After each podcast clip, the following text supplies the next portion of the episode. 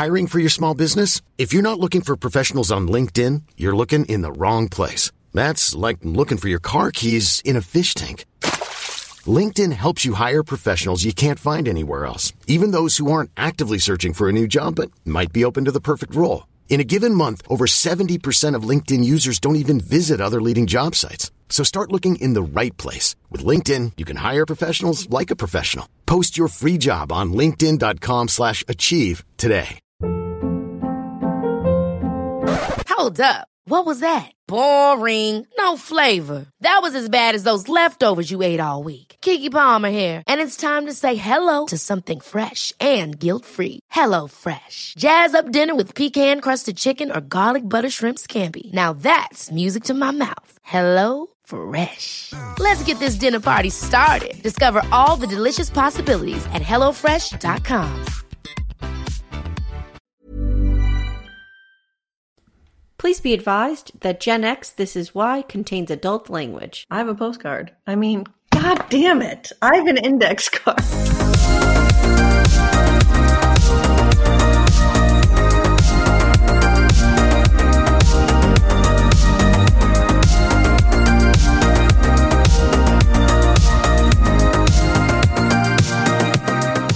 Hi, and welcome to Gen X This Is Why, the podcast where we re examine the sometimes bizarre and often scarring media of our shared childhood.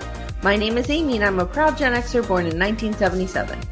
And I'm her sister Jenny, born in 1974. Today we continue our blockbuster series by looking at 1978's Halloween. Jen? The description reads On Halloween night of 1963, six year old Michael Myers stabs his sister to death. After sitting in a mental hospital for 15 years, Myers escapes and returns to Haddonfield to kill. All right, so uh, just a quick note here. This was way better than Nightmare on Elm Street. Oh my god, not even a competition. I mean, Nightmare on Elm Street, why did I think it was so great? I don't know. Because you have low standards? I think you were going to say because you have low self esteem. All right, let's get started. But I have a question immediately in the opening scene. Okay. Are we talking about the credits? Yeah, Okay. the credits are bad. I mean, all credits were bad at the time. Well, that's time. my question. Like, when did that change? Because the They're opening good now. credits are bad. The opening credits, like the bar on opening credits got raised, like I would say like 10 years ago. Okay, Maybe, you know, like 10, 15 years ago. all right, Like now you have things like Westworld and shit where like the opening credits are, are just amazing. that's true. So it's kind of interesting because I watched this with my girls, and they almost quit during the opening credits. The music is terrifying. The music's terrifying, but it's literally, guys, just a jack o' lantern with all the credits. And But like for me, I was suffering through the music because I the music does something to my mental state where they wouldn't have that. right, but you know, Gen Z, they're like, uh, this is going on two minutes too long. This is boring. this is boring. I was starting to get bored too, to be fair. Like, to be fair. Yeah. but the music was, you know, like that has a thing for us. Like that's not. Scary. I know. And John Carpenter did all that music himself. Yes, he did. Yes, he did. Terrifying. Terrifying. Okay, we open on Haddonfield, Illinois. It's Halloween and children are out and about trick or treating. We approach a white house with the family inside, and I wrote, I think this is one of the first times we really see a POV camera. Yeah. Yep. Yeah. I don't know. If, I don't know. I'm not sure. I didn't look it up if it's officially like that But it's first the time. First time I It's can remember. Yeah. And it's like, yeah, it's like that Blair Witch Yeah. like Yeah. point of view camera where it's like it's not on a boom. It's like or it's not on a, a dolly or anything. It's just walking and you could- you feel it. Yeah. We peer into a window where two, two teenagers are making out. They're supposed to be watching Michael, but instead they go upstairs to have sex. And I have to say something. I'm going to get this out of the way. Teenagers are super horny in the 70s and 80s. I mean, I I think that is a is a general statement. It's not represented in movies today. It's not like that. Well, th- so it's, do you think it's not true, or do you think it's not represented in mu- movies today? I mean, I got to watch what I say here. We're going into some weird territory. but um I don't I feel like it's true but latter if that makes sense like like in Nightmare on Elm Street you had a bunch of 15 year olds hooking up Well, I think and I don't feel like that's the case anymore. I think it's over exaggerated in these movies. Like I think it's purposefully over exaggerated. Yeah. You know what I mean? Like it's probably not reality that it's constant, but they just really put an emphasis on emphasis on it in movies at this time. Yeah, they do. It's really crazy. But I don't think that it's untrue I don't in think it- general. I don't think it's untrue, but I don't think you see it in movies a lot anymore. yeah. Okay. Yeah. The camera takes us inside the house. The music's playing. Unsettling piano music is what my uh Oh, I Closed turned on captioning the, says. I turned on the closed captioning halfway through because there was like loud shit going on outside. And I was welcome to the club. Welcome. And some of the shit it says for the music is hilarious. I know. It's always unsettling piano music though. Okay, so the music plays and the the person, we're in the POV of this person grabs a knife. The boy who had gone upstairs to bang Judy comes downstairs and leaves. Did you notice the sink he grabbed the knife out of? We had that sink when we were kids. Yes, I did notice that. Judy is upstairs alone, and the camera, who we now understand is Michael, takes us upstairs, and now we know we're looking through a mask. Yep. He sneaks up on a topless Judy, because you know after after I bang my teenage boyfriend, I like to just sit at my armoire naked and I just comb my hair. I just wrote, wow, Bobby, that was fast. So he sneaks up on topless Judy and she like looks at him and screams, Michael, and he stabs her to death. The parents pull up and realize Michael's killed someone because he like wanders out in the yard with this bloody knife and he's like five or six years old. He's sick. So I have Mhm. a question for you parents. Like what what do you do in this situation? like your kid walk your six year old kid walks out of the house with a bloody knife. Yeah, like your kid does something awful. Especially at six, because it's like Yeah. you know what I mean? It's not like they're a teenager like making a bad decision I mean a really bad decision, but like right. six year old is what the hell, I know. I know. I mean, it's easy for me to be snarky and be like, just throw them in a dumpster somewhere. but like, if it was my girls, like, you know, you still love them. Especially with twins, were you afraid one was gonna try to kill the other? Oh yeah, of course, all the time. all right, so then we see later it's Smith Smith's Grove, Illinois, on October thirtieth, nineteen seventy eight. It's raining really hard and storming, Jenny. so we've gone fifteen years in the future. Mm-hmm. Dr. Loomis and a nurse are heading to what I assume is a mental hospital. I totally forgot about him, and I'm like, oh my god, the crazy doctor! I love Dr. him. Loomis, I love I him. love him. They're going to a hospital to transport Michael Myers. Loomis tells the nurse Michael hasn't spoken a word in 15 years. And the nurse is asking questions like, What do I give him to go in front of the judge? And Loomis says Thorazine.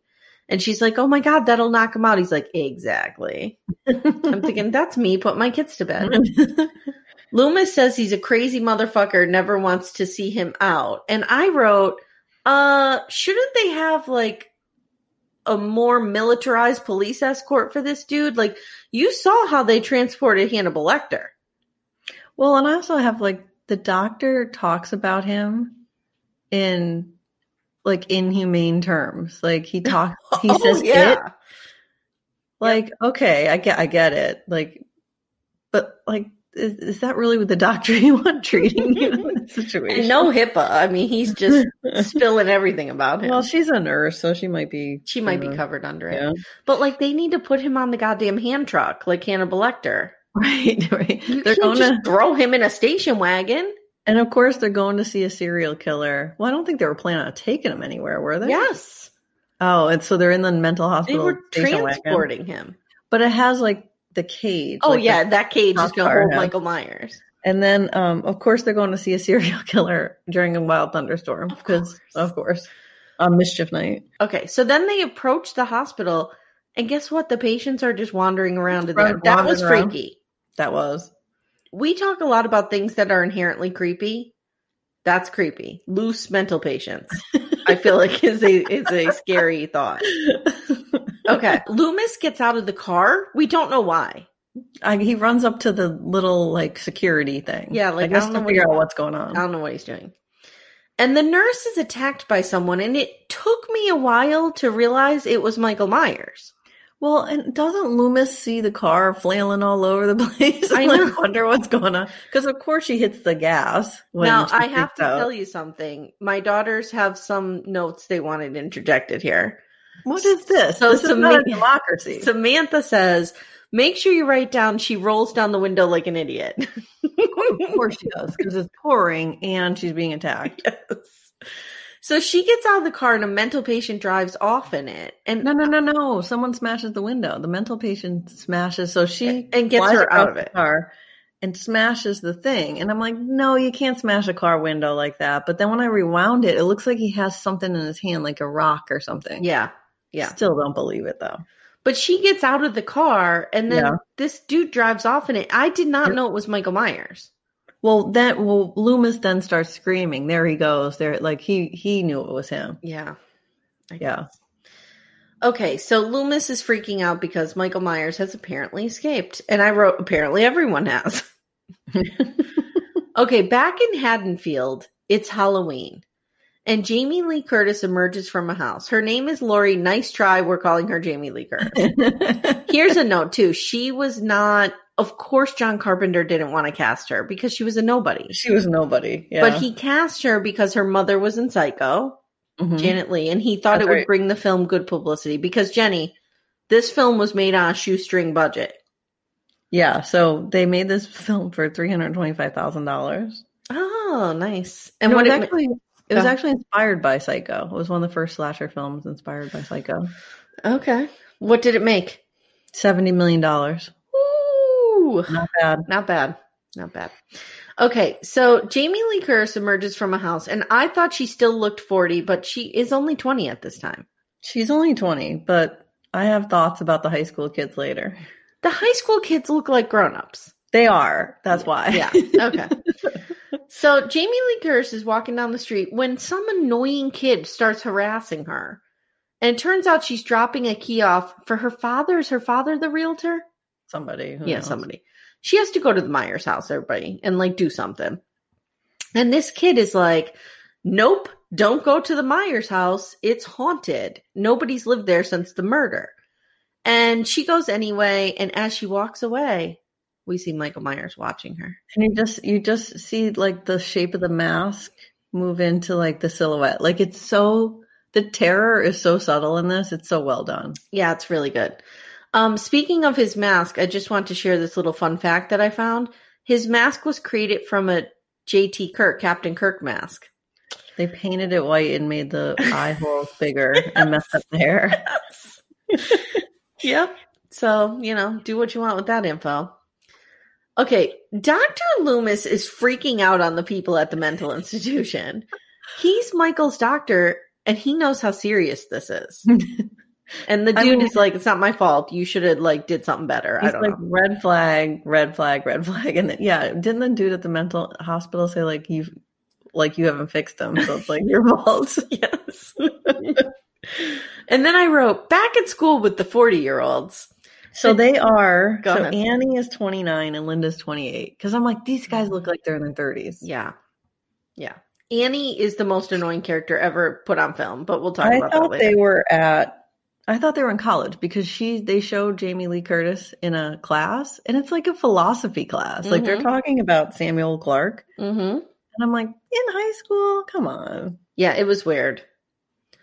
So Jamie Lee Curtis looks out the window and she sees Michael just standing there staring at her. Like, wouldn't you say something?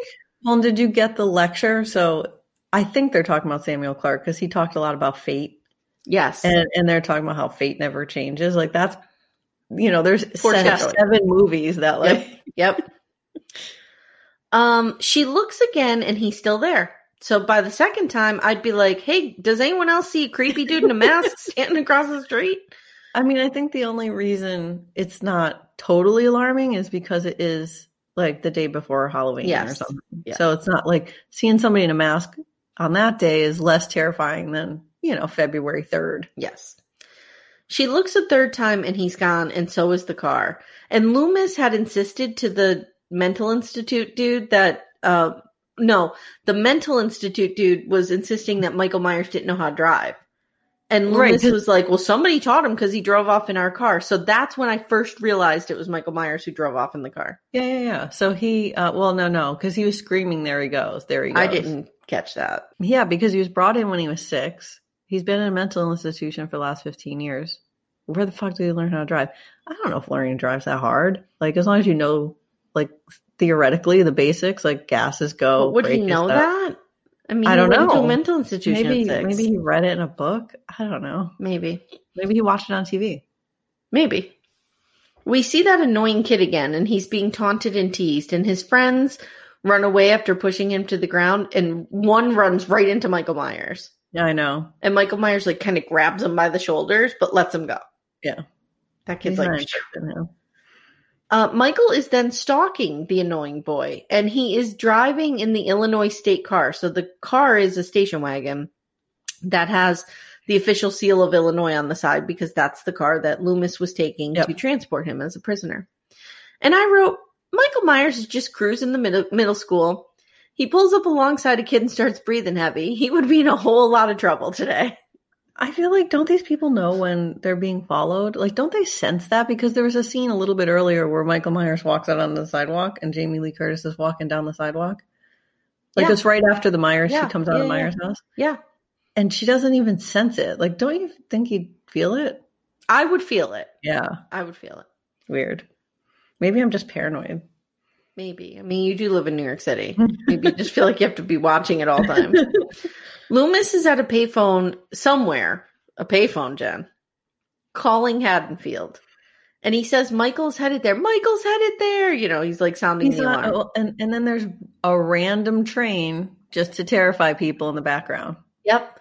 And then Jenny, just an abandoned truck. Yep. So Loomis walks over the truck and he finds Michael's what I call institutional clothing. Right. And realizes that Michael Myers took the mechanic's jumpsuit. It's a mechanic's truck.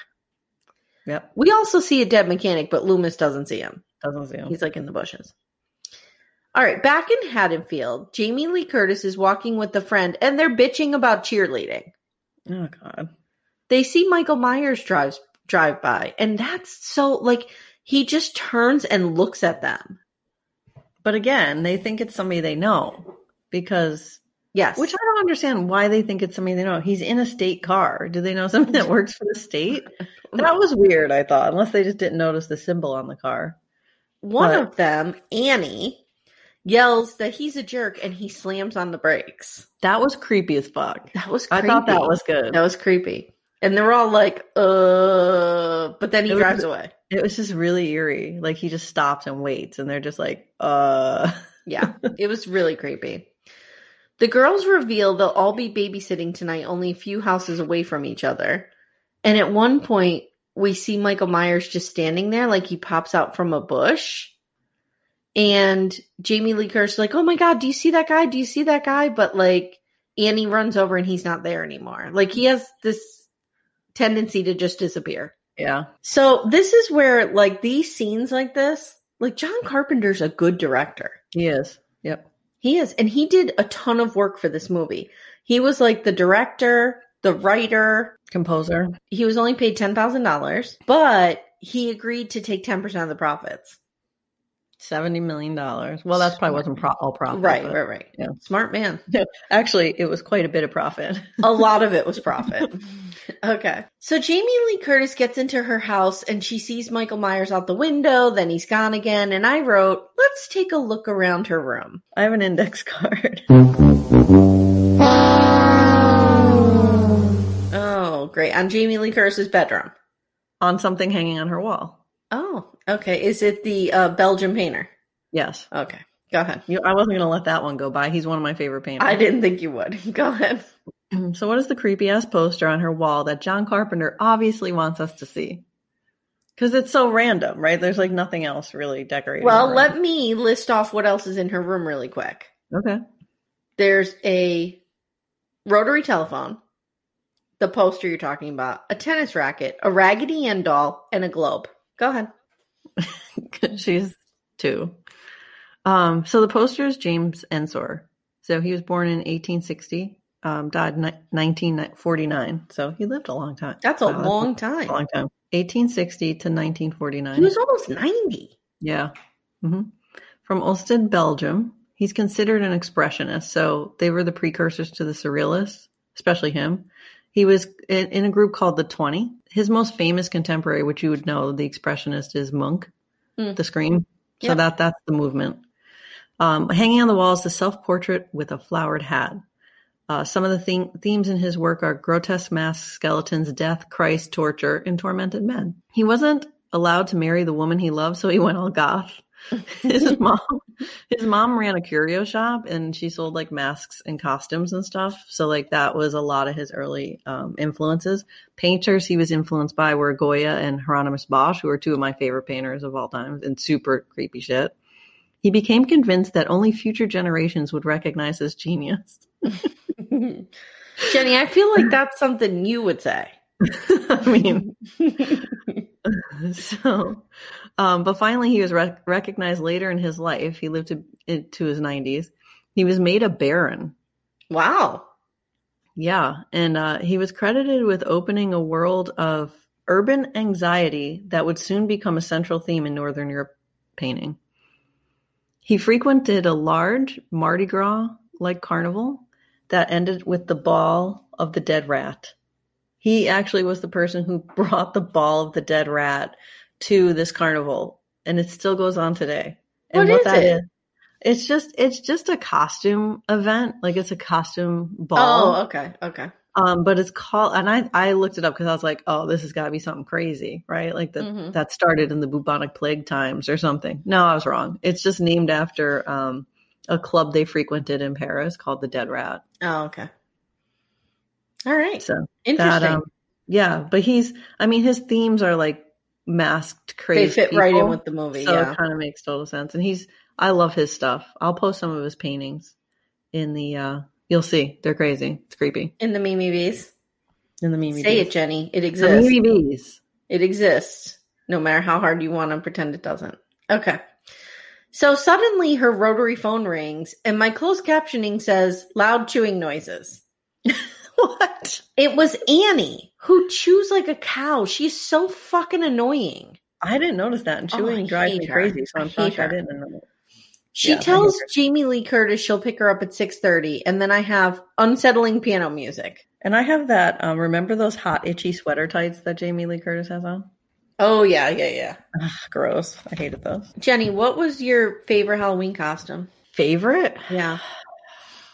I don't even remember. Jenny, what was your most bizarre Halloween costume when you were Probably the bunch of grapes. Yeah, our grandmother hand sewed a bunch of grapes. It was a beautiful costume, but why was I a bunch of grapes? You were like the uh, Fruit of the Loom. I don't think that's what we were trying to be. Maybe that's what influenced Graham. I don't know. Maybe it was a precursor for how much I like wine. Maybe. I think we have a picture of you in the grape costume.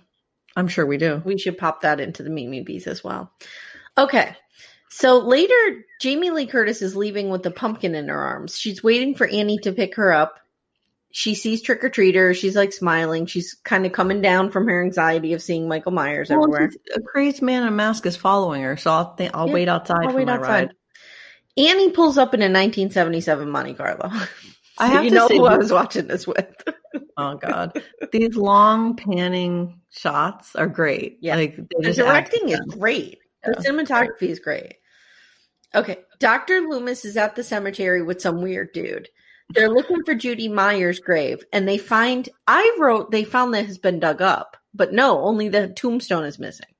Yeah, we realized that later, but I Mhm. thought the grave was dug up, and he's like the the the what is it? The Undertaker? Is that what yeah, he's like the dude. the Undertaker. like, goddamn kids, they'll do anything for Halloween. No, dude, we don't dig up bodies for Halloween. Like that's not normal. Why do you think that's normal? I feel like people just took Halloween super seriously in the 70s and 80s. and in the movie called Halloween from the 70s. Yeah, yeah, yeah. Annie and Jamie Lee Curtis are smoking pot and driving. When Do- Michael do hear the song? No. Don't Fear the Reaper's playing. I thought Oh, that was good. good. Nice touch.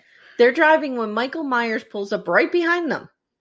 Yeah, he's like tailgating them. Mhm. Even my 13 year old kid said, he's tailgating them. Like I would notice that. Uh, Annie spots her father, and he's oh oh oh. There was an earlier scene where um, Jamie Lee Curtis bumped into the cop for like a Yeah, jump scare, and Oh, I okay. wrote, "Oh, he's kind of creepy." So This he's back, okay, and Mhm. he's Annie's father. So he's investigating a hardware store robbery. Jen, He blames kids, but guess what they took? Masks, rope, and a couple of knives. Dude, Dude, dude, this is not. this is murder. This- I would be worried about this. Yep. He's just like, no big deal. They, they took some rope and knives and a mask. No biggie. It'll be fine. The girls drive off and Loomis pulls up and he's literally standing on the street when Michael Myers pulls away behind him. Drives right past him. oh my god. Okay, the girls are driving and talking about who they're taking to the dance tomorrow night, and Michael Myers is behind them again, like a really foot away close. from their bumper. A foot away from their bumper. And where is this place? Because by the time they get there, it's dark. Yes. So day turns to night, and we see Annie drop Jamie Lee Curtis off at a house where she's babysitting, and Michael Myers is still behind them, but he like paw- holds back on the street a little bit. Then we see Annie park and go into a house across the street. So the house where Jamie Lee Curtis is is on one side of the street, and Annie is babysitting across the street. I have a question though. Isn't this the same neighborhood that the Myers house is in? yes. So weren't they just in that neighborhood? I, Jen, I don't know where they they drove to. I don't know what they were doing. Okay, all right. I mean, they didn't have iPads. They didn't have the internet. They just drove around for fun and smoked like they were in broad daylight, and then they drove, and it was pitch black. So that's at least like a half an hour. Yeah, but don't minutes. forget that she picked her up at six thirty, so it should have been dusk. Yeah, I think maybe the first scene was too bright. This was shot in Southern California, so there's your problem. We see Annie approach the house, and the parents leave, and Annie is babysitting and alone. I put babysitting as the number one way to get killed. Oh my god. so meanwhile, Loomis and the cop pull up to the Myers place and they're investigating it. And the cop says no one has lived here since the murder in 1963. They find a dead dog and it's still warm, and Loomis says Michael Myers must have gotten hungry. What? And the cop is like, no human would kill a dog to eat it. Like when you could just get a hot dog down the street. And Dr. Loomis, with his amazing bedside manners, like this dude is not human. Yeah. Like, yeah, he's really not a great doctor. You have to wonder, you know, the chicken and the egg. Like, is Michael I know. Like, Myers no wonder why he's a maniac. right? Is he a maniac because of Loomis's care? Okay, they go upstairs and Loomis is startled by something and whips out a gun. And then he starts telling the story about why he's so jumpy to the cop. First, he says, I have a permit for this gun. He says Michael Myers was six when he met him. He was emotionless and had the blackest eyes.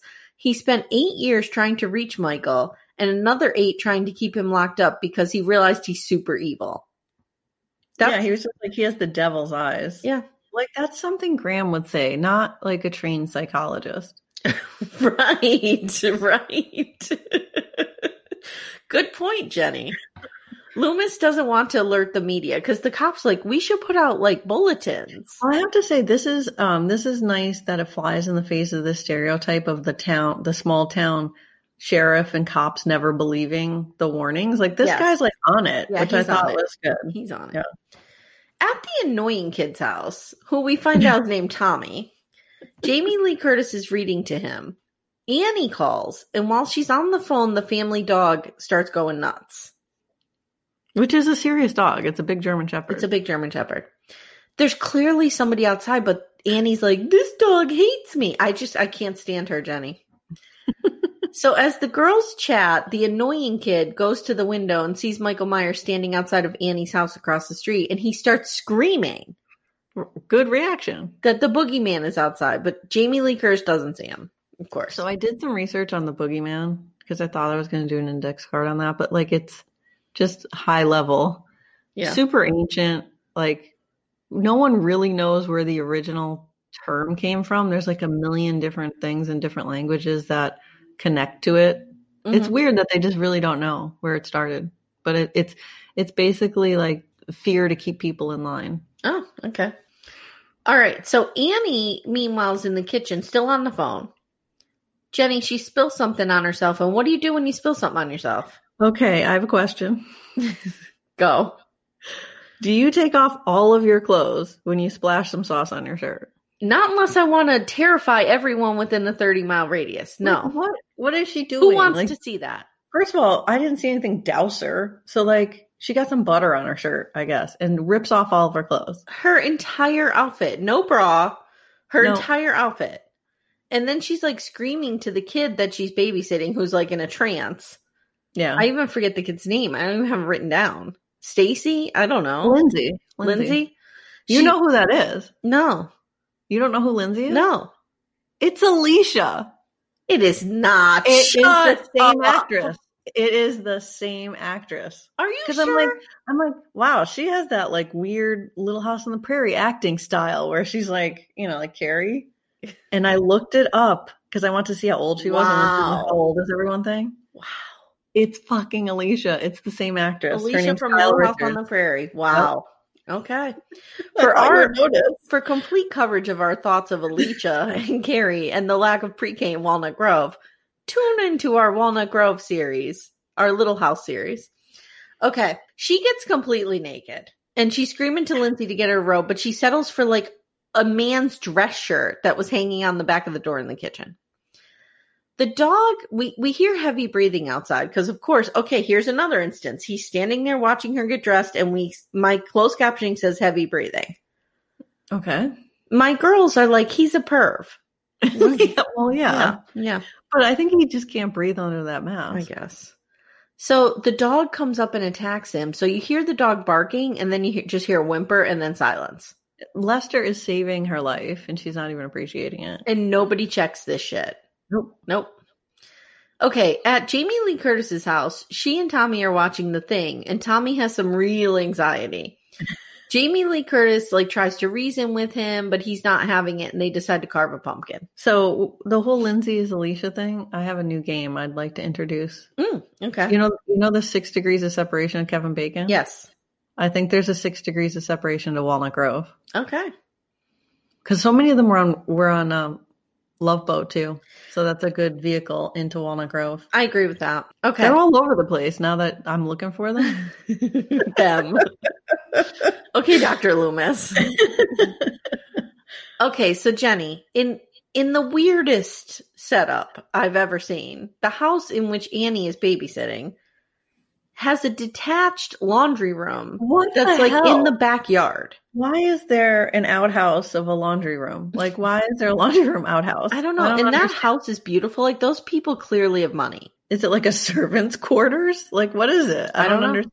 So somehow this idiot gets stuck in a window in the washer and dryer room. Well, they they needed an opportunity to show her panties because that's a thing. So she gets a call that she has to go pick up her boyfriend, and the little girl like goes and saves her. It's it's a whole thing. You see Michael Myers around, like he's trying to get her, but he doesn't. So Lindsay got the shit end of the babysitting stick. Like this chick is awful. I kind of wrote later, like babysitters in the seventies, you were not sending us your best. Nope. No, No. Mm-mm. So she takes the little girl over to where Jamie Lee Curtis is watching Tommy, and drops her off. So how great would it have been to have that nerd friend who was like super responsible that you could like dump all your responsibility on? Like that would have been great. We didn't have that. All our friends were were just as irresponsible as we were. So she gets in her car, and Michael Myers is waiting in her car. This is Annie. Gets in her car to go pick up her boyfriend, She tries to get in the car. It's locked. and she's singing. She goes back She's into singing. the house. She's singing, which I hate, and she's whistling, Mhm. which I hate. She goes back into the house. I hate whistling. Like it, I can actually feel myself physically punching someone when I. I can't do it. I don't know how to whistle. So she gets it, and she goes back, and then she, the door's not locked anymore. She just Uh-huh. opens it, and she doesn't even realize. It's like, dude, someone unlocked the Uh-huh. door while you were gone in the house for five minutes. Like there's someone in the car. She gets in the car. And Michael Myers kills her ass. But he's not Yeah. good at it, Yeah. Jenny. He's not good at the killing. He's not. He, he he seems. Well, I think this is part of the maniac thing that they're building into the narrative because he seems to like to strangle them for a little while before he stabs them. But I mean, does he have superhuman strength or doesn't he? Because That's a thing that comes later in the later movies. I think. yeah, it takes him a while to strangle her. Well, it's hard to strangle someone. Mm, put that on our list. It's physically hard to strangle. Jenny, could you strangle someone in in two minutes? Well, it depends. So if you do the correct choke hold Oh. in jujitsu, you put a V Oh, around your neck and and you press on the blood flow and you knock a person out. That doesn't kill them, but it knocks them out. What he's doing is crushing the windpipe. That's really hard to do. Yeah. Back at Jamie Lee Curtis's, she and the kids are are watching the thing again. Everybody's watching this. It's a good movie. Tommy looks out the window and sees Michael Myers carrying a body into the house. This poor fucking kid just witnessed a murder. He starts freaking out, and Jamie Lee Curtis yells at him. Yep, it's fine. You just witnessed a murder. Don't worry, it's cool. You're Can I tell you something my kid said? This is such a Gen Z thing to say. I think it was Penelope goes, I feel really bad that nobody's hearing that kid out. Welcome to the seventies, Penelope. no one heard kids out in the seventies. You were told to shut up and go to bed. Meanwhile, some neighborhood kids try to sneak into the Myers house, and Loomis scares them off. Like, really weird. Well, I saw Loomis nearby, and I'm like, he has a golden opportunity here. I hope he takes it. the cop comes up to him and tells him it's been pretty quiet. It, Jenny, starting with the I don't believe you. well, he's starting. I mean, at this point, I get it. At this point, I'd be like, dude, Yeah. Loomis does some, what does he call it? Fancy talking? Scary talking, the cop? I don't know. And he, Loomis is like, it's happening. I'm telling you, it's happening. So the cop agrees, like, okay, you know, we'll give it tonight. was this right. the point where did did Loomis tell him that he saw the car? No, not yet. Okay. Outside of Annie's house, Linda and her boyfriend Bob pull up, and these two are something. God, God. They are something. Did They're you catch the drinking. conversation in the van? Are they drinking Budweiser? They're drinking Budweiser. Okay. And they're in a big blue van. Did you catch the conversation where they're talking about ripping people's clothes off? Yes. Did you catch how he's like? I'm like, did he say rip Lindsay's clothes off? Oh, what? Did you? I had to rewind it. I had to re. This is when I put on the captioning because I had to rewind it, and I'm like, because he's like, let me get this straight. Okay, so I'll rip your clothes off. You rip my clothes off, and then we'll rip Lindsay's clothes off. And I'm like, "Li- isn't Lindsay six? And then I'm like, do I have the wrong person? Am I thinking Lindsay's Annie? Like, Oh my god. Poor Alicia. get out of there, man. Leave that guy. Leave Mm. that guy immediately. I have a, a note on the actress who plays Linda. She's 29 or 28. She is 29. Her name is PJ Soles, and she was married to Dennis Quaid at the time. Oh, And here's something weird. When I was researching her, I read that she was in Carrie, and that Brian De Palma, who did Carrie, and George Lucas held joint casting sessions for Carrie and Star Wars. wow. That's weird. I just thought that was really weird. And she like auditioned for Princess Leia, but ended up getting a role in Carrie. This chick? Yeah. Oh, God. Yeah. Okay. I just thought that was weird. Like those two things don't go together. That's funny because I have notes on Bob. Oh God. His name Okay. is John Michael Graham. Because I'm like, this guy went nowhere. I just know it. So We hope. I couldn't even find his birthday on IMDb. Oh Like, my God. Works at Walt Disney World in Journey into the Jungle Book. Whoa, what is that? It's one of those rides, like where there's like actors like Wow. doing scenes. Oh my God. I feel like we need to Mimi's, if any of you are in Florida, like I feel like we need to go see him. Go We guy. need to find this dude. Okay, so they head into the house and it's completely dark. And all they want to do, Jen, is bang. That's all teenagers want to do. It all it says is unsettling piano music. Yep. They start making out on the couch, unsettling piano music. Nope. Michael Myers is standing there. Dramatic synth pulse. okay, Linda calls Jamie Lee Curtis and asks where Annie is. And like no one knows where she is, and no one seems concerned because Annie's a fucking weirdo. Because she went to pick up her boyfriend. God knows where she went after that. she probably went to bang him by a river somewhere. Yeah. Yep. Linda and Bob are just so excited to fuck. So excited. And they're like in the parents, like these parents are gonna be. Where are these parents? And I they're have gonna a note on that. I have a note on that. After they bang, they smoke in bed. And for some reason, that was worse to me. And I was going, they're smoking in someone else's bed. And then Timmy goes, They, all they just had sex in someone else's bed. Like, it's like what, are the parents coming home at night? Like, what the hell is happening? Jenny, what kind of things were done in beds in the 70s and 80s that parents don't know about? Oh, God. All right. Bob heads downstairs to grab them beers. And guess who's waiting for him down there, Jenny? So I have like a, a horror movie lesson. Turn on lights. Turn on lights. Turn on lights. Mm-hmm. Mm-hmm. And I also have a note. At least people are getting laid before they get murdered. And then I was like, oh my God, isn't that the message? I feel like that there was some kind of lore about like this movie was about like um like sexual pr- promiscuity. Yes, there was there the was word? some lore about that. You're absolutely right. I kind of remember that. So Michael Myers kills him. And this is the first time we kind of see Michael Myers exhibiting like this superhuman strength cuz he Yep. lifts him up and like pins him to the wall with the knife. Nope, no, nope, no. That knife is not getting through somebody's body. It's definitely not holding up But that's what he did, right? of like a 170 pound guy. Yeah, I'm just saying Okay. it doesn't. I thought you were having issue with my recollection. No, no, no, no. You you have the correct recollection, but it it there's fuzzy physics there. There's no way that would happen. I don't know where this went off the rails, this next scene, but I wrote, Oh my God, oh my God.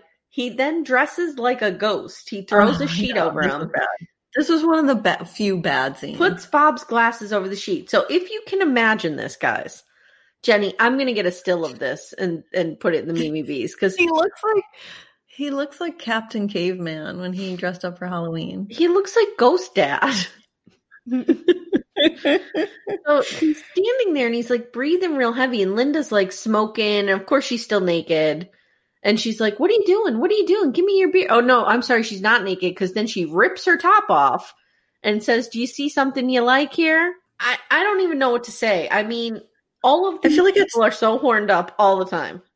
At some point, can't she tell it's not him or that something's weird? Like sh- these people have no sense of of these I know. things. She gets pissed and she starts yelling, and then she hops out of the bed and calls Jamie Lee Curtis. On the rotary phone with no caller ID. Yep. Jamie Lee Curtis answers and thinks it's Annie, and Linda is being strangled and screaming on the other end of the line. And Jamie Lee Curtis is like, "Oh, very funny, Annie." But to be fair, it kind of sounds like sex. It did sound like sex, and that's why I think she thought it was Annie. Yes, Doesn't know because no caller ID. no caller ID. So Loomis is waiting outside by the Myers house still. When he, I just have a I have a thing about Loomis. oh, go ahead. Like, isn't the trench coat just a little on the nose? I don't know.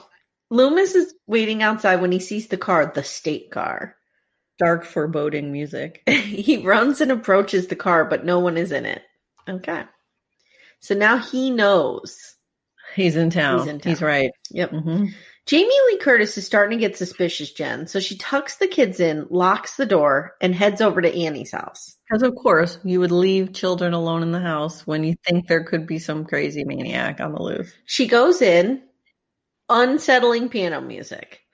She's yelling for all of her friends and no one answers. So I wrote, let's review. It's Halloween.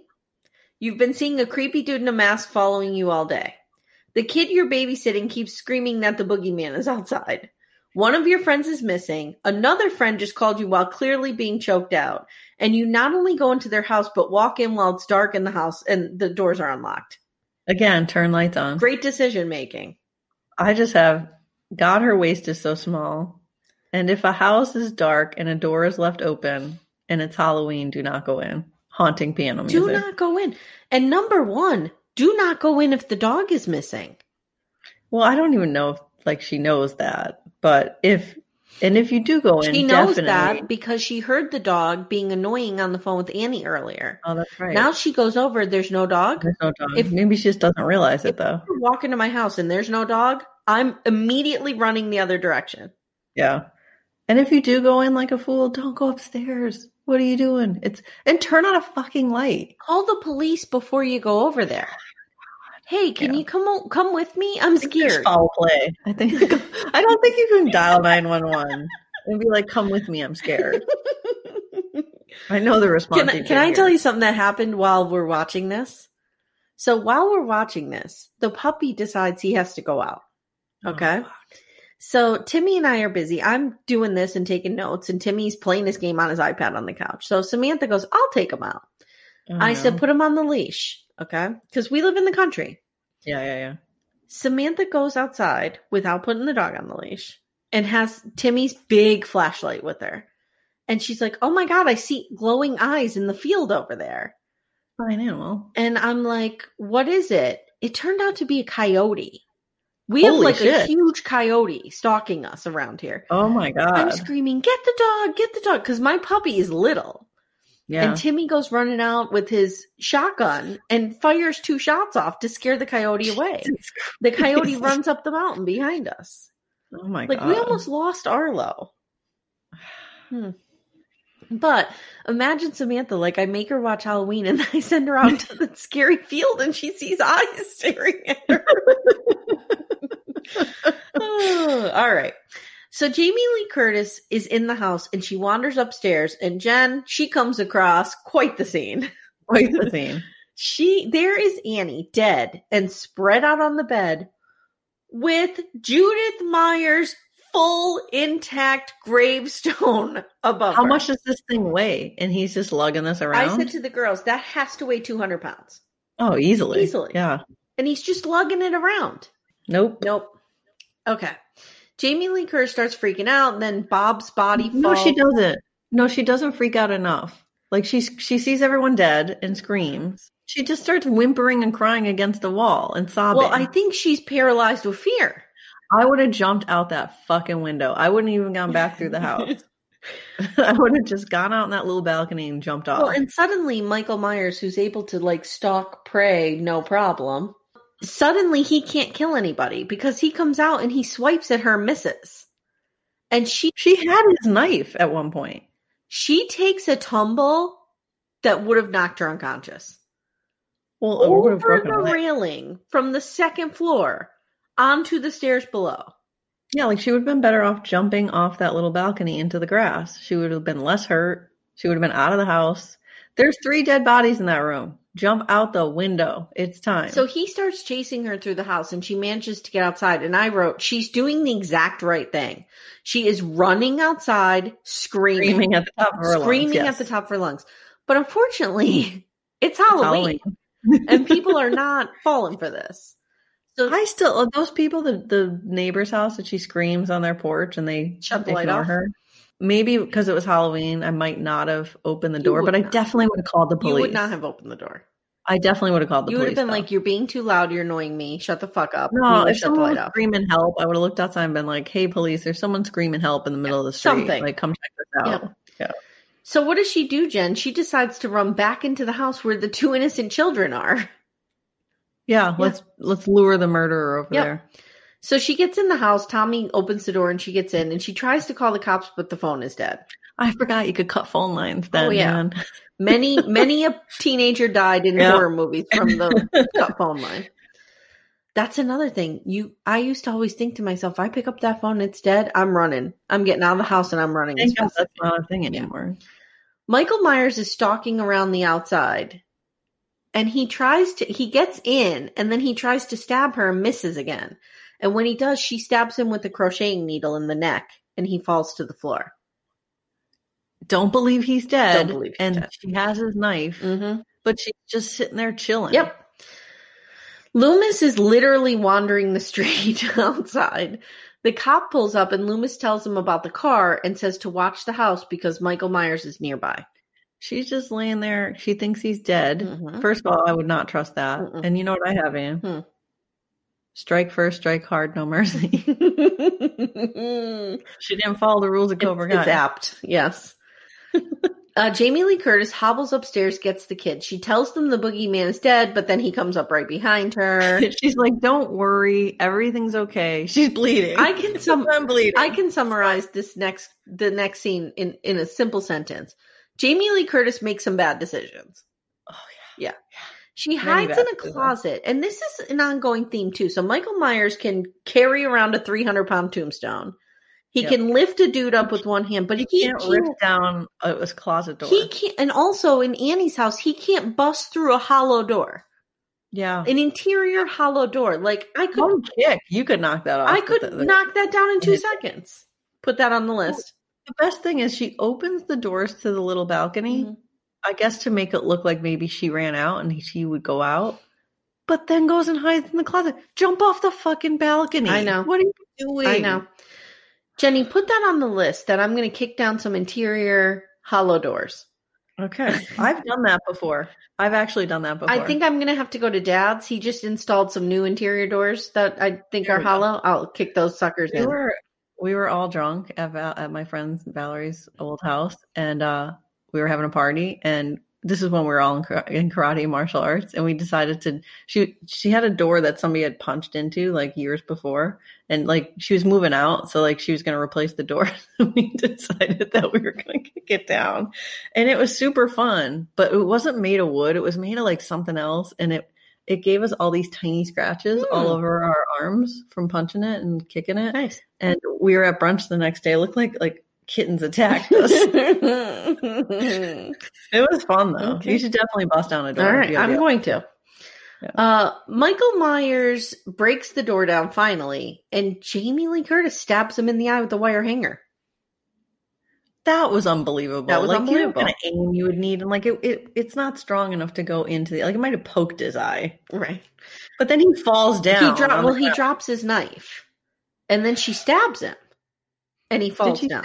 Yeah, she hits him with Oh the yeah, knife, yeah, yeah, yes, yes. and he right, falls okay. down, and he appears dead. She She's pretty scrappy. Then she does what she should have did from the first minute. Tells the kids, run down the street, get to somebody's house and call the police for us. No, no, no, no, no. What she should have done first, she's next to his body laying on the floor, which she stabbed sort of kind of with his knife. You go Cobra Kai on that shit. No mercy. He's not dead. He's not Stab dead. him a thousand He's times. So the kids run out the door screaming, and Michael Myers comes back to life, and Loomis happens to be walking by. The kids run out of the house and lose their shit. Good for I them. Good. great. I, t- I turned to, very accurate. I turned to my kids. I said, "They're doing the exact right thing." They're going nuts. I tell my kids all the time, like we live kind of on a country road, and I'm always like, if anybody approaches you, you start screaming because there's enough houses around that it will draw attention. And I feel like if kids are screaming, people will do something. hundred percent. Like it's not the same as an Yeah. adult. All right, the kids run out the door. Loomis is walking by. Inside, Jamie Lee Curtis and Michael Myers are wrestling, and Jen she takes his mask off. I know. I didn't realize we saw his face. Yeah, that's a different actor though. That's not the that's not the other dude. No, This is a different is guy. this the stunt man? No, they hired some dude for this face. I don't know. Like they paid him like a hundred bucks. Okay. Loomis walks in and shoots him six times, So Loomis unloads a clip into this guy's chest. and he falls out a window backwards. Right. Jamie Lee Curtis says it was the boogeyman, and Loomis says, as a matter of fact, it was. Then Loomis looks out the window, and guess what, Jen? He's gone. He's gone. He's gone. All right, and then we just hear a ton of heavy breathing. yeah. The credits roll. Well, that tells us he's still alive. He's still alive, and the sequel does pick right up. I feel like there's a lot of information in the sequel that I may have to watch because, like, they don't talk about how he's related to Laurie.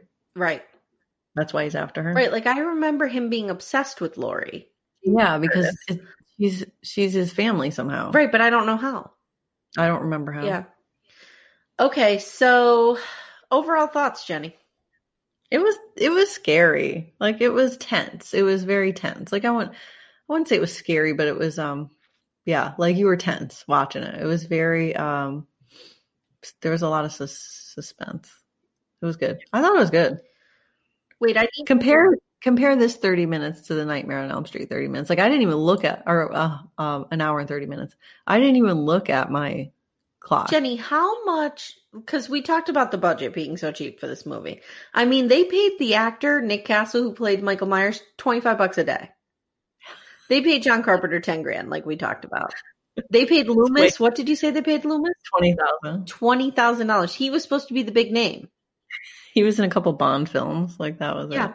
So I wonder, can we pause here and look up the budget to make Nightmare on Elm Street? Pause.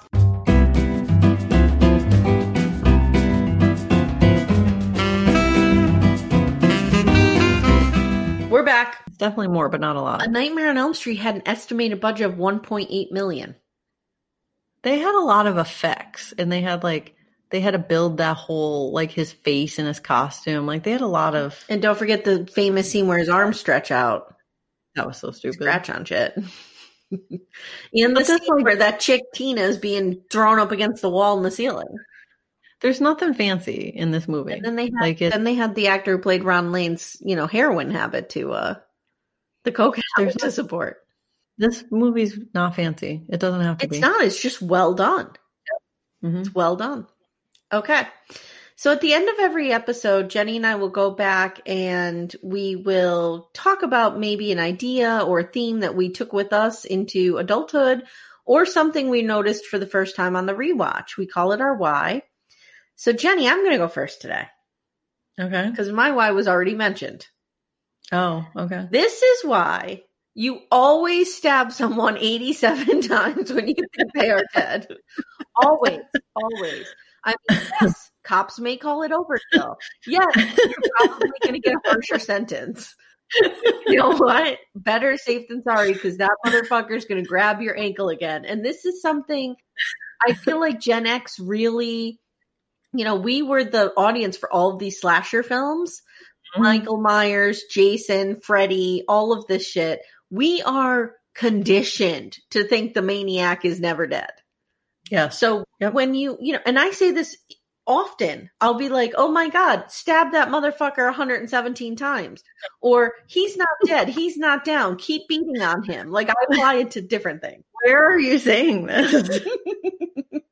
like when we're watching other shows, like that are not horror movies. At the PTA meeting.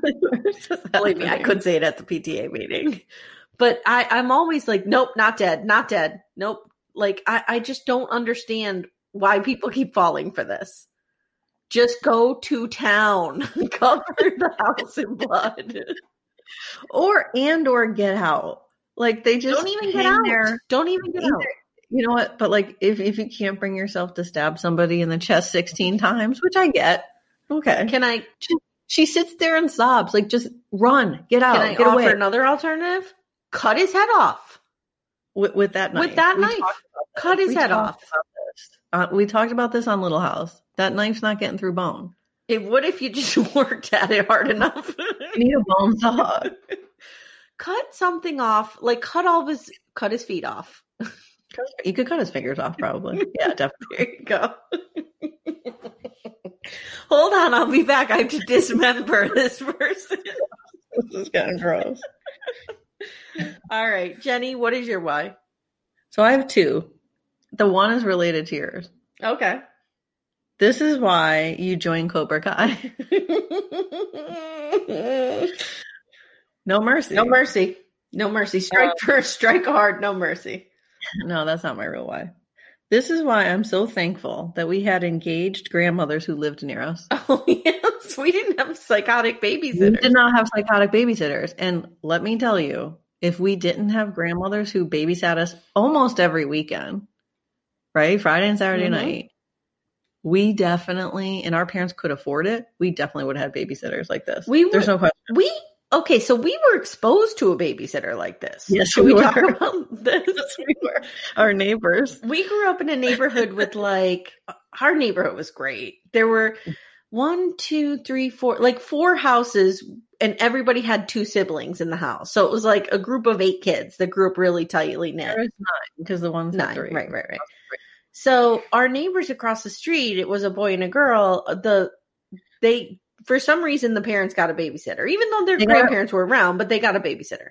They got a babysitter for like so we're all latchkey kids and stuff. And I guess the the older sibling was a boy and he got into trouble. We're just gonna call him out, Jamie. he got into some kind of trouble. So then they got a babysitter to be there when he got home. From No, no, no, Or no. During, during the during summer. the summer, right? So we were all like, our mom stayed home with us until we were like ten or eleven, until I was This ten or eleven. later though. This was later. No, I was eleven. Right, right, right. So, so during the summers, once the parents all went back to work, we were just alone. Yeah. So Jamie had to get a babysitter because he Yeah, was he he got, got some into kind of some kind of trouble. And let me tell you something, this babysitter was epic. this babysitter was a worse influence on us than if we had no one. All I remember about her is her name was Lisa. She was maybe nineteen twenty. Was she that old? I remember her smoking in the house. She was eighteen at least. I remember her smoking in their house. my God. And I remember it ended with some kind of charges being brought or threatened because they were like, what were they doing? They were threatening. They were crank, prank calling and threatening people. and I remember Jamie was in love with her. Jamie was because I was like 13. So Jamie had to be like 12. Like he was about 12, I think. But you can't blame him. Like who thought of that? No. Like that'd be like mom and dad hiring some hot, you know, troubled guy who's like 17 to babysit us. It, it was definitely worse than if we had no babysitter. it was definitely worse. She had us doing things that we never would have thought of. Oh my god, she was amazing. so yeah, um babysitters. Not a great So we idea. had, we had our two grandmas, and one night we'd spend at one of their houses, and the other night we'd spend at the other. And like, we didn't have this shit going on. We were watching Fantasy Island and Love Boat. yep. But I'm telling you, if if they weren't around, we would have had these babysitters. A hundred percent. We might have even had Lisa. Yeah, you never know. Yeah. Yeah, Because our mother and. Jamie's mother were very good friends, so Lisa might have been shared amongst the families. so so both of our grandmothers have passed, but thank God for them. Thank Thanks, God for them. Yep. Jenny, why don't you tell everyone uh, what we have in the can coming up for blockbusters? We're doing. Uh, we we've done it already. It's Top Gun. So Top we'll be doing Gun. Yeah, we pushed Top Gun back. We were going to release it, and then we decided to have that poll that. which was a mistake. I knew it would be. if you're not in our Facebook group, join our Facebook group. It's called the Mimi Bees, M E dash M E B. We do some giveaways in there. Uh, and, you know, we just basically talk Gen X things and things related to the podcast. Again, we're doing Little House on our main feed, but we've been doing blockbusters periodically throughout. We just did Nightmare on Elm Street, now Halloween. So you'll hear Top Gun next. Anything else? uh, I don't think so.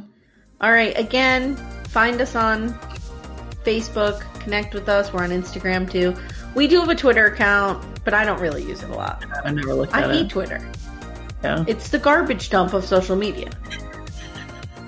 I feel like anything um, that that's good to hear from Twitter just gets reposted on Facebook Yeah. or Instagram or somewhere. Yeah. All right. So thanks a lot for listening, and we'll see you next time.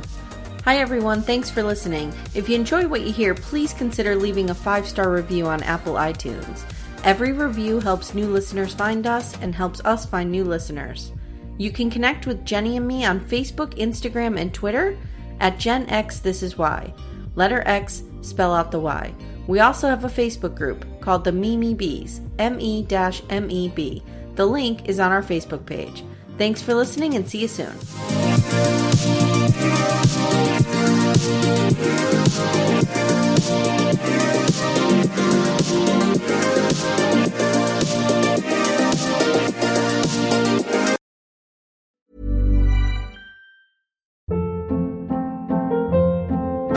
Hold up. What was that? Boring. No flavor. That was as bad as those leftovers you ate all week. Keke Palmer here, and it's time to say hello to something fresh and guilt-free. Hello Fresh. Jazz up dinner with pecan-crusted chicken or garlic butter shrimp scampi. Now that's music to my mouth. Hello Fresh. Let's get this dinner party started. Discover all the delicious possibilities at hellofresh.com.